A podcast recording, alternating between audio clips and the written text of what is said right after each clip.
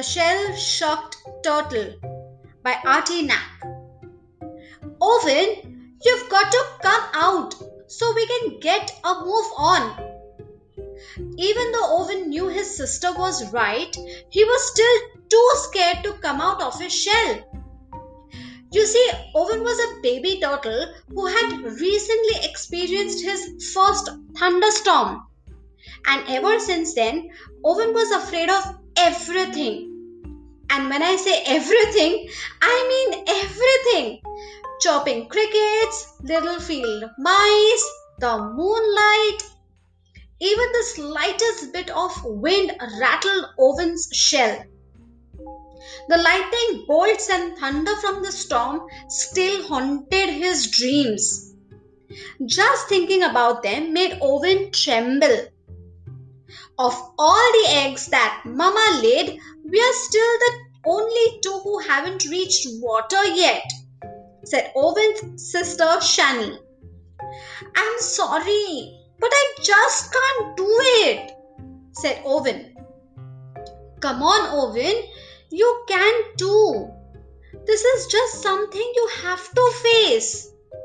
There's going to be tougher things in life to deal with than just a little storm. Just a little storm? You call that a little storm? The lightning bounced off my shell for crying out loud. Well, I must admit it was amazing to see. But it did bounce off you, Owen. Why are you so afraid now? Where there's one, there's bound to be another, said Owen.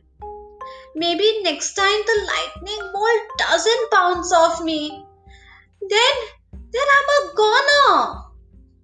Look, Owen, if we don't find a pond soon, we are both going to be goners. And besides, the chances of you getting struck by lightning again are probably one in a million. Yeah, which means it could happen, said Owen. Right, and I'm going to win the Miss Turtle Universe Beauty Pageant, said Shani. You're going to have to trust me, Owen.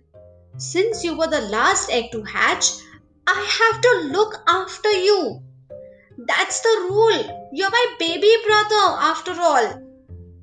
You hatched 40 seconds before I did, said Owen. What makes you so grown up?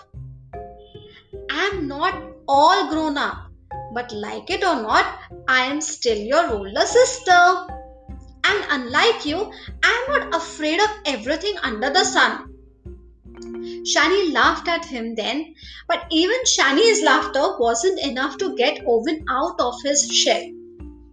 Nice try, but I'm still not risking it, said Owen. Just then, a little turtle named Roxy walked up to ask for directions. I hope I'm not disturbing you, but could you please tell me where to find Pike Lake? Owen had experienced lightning firsthand, but he had never felt electricity like this before. To Owen, Roxy was the most beautiful thing he had ever seen. And for the first time since the big storm, Owen didn't feel afraid. Without hesitation, Owen popped out of his shell to offer Roxy assistance, but then felt too shy to say anything to her. Shani saved him though. She pointed to where she believed Pike Lake to be and asked Roxy if she wanted help finding it. Roxy appreciated Shani's offer but said she was battling a cold and didn't want to get them sick too. It shouldn't be too hard to find, said Roxy. Thanks for your help, and I hope we'll meet again someday. As Roxy walked away, Owen felt empty. Even though Owen hadn't had a single word to Roxy, he knew he had to see her again. And that thought alone turned Owen's emptiness into joy. You see, Shani, I'm not afraid. I'm out of my shell and nothing will ever scare me again, said Owen gleefully. But before Owen could utter another word, he had jumped right into Shani's arms. What is it now, Owen? asked Shani. Oh, I just heard the most awful sound in the world the sound of thunder. Another storm must be on the way. A couple of giggles, followed by a loud, orny laugh, could be heard close by. It wasn't thunder that had frightened Owen. A little squirrel pounded rocks against a tree was what had scared him. Kid, are you sure you're a turtle and not a chicken? asked the squirrel. Don't tease my little brother, said Shani. There's nothing wrong with being afraid. What? I heard you laughing at him earlier too, said the squirrel. Yeah, but I only tried to get him out of his shell, said Shani. I didn't try to scare him. Well, I'm not afraid of storms, and all I have is a bushy little tail, said the squirrel. Why, if I had a shell like his, I wouldn't be afraid of anything. I saw you running away from a stray cat yesterday, said Shani. Yeah, so what? said the squirrel.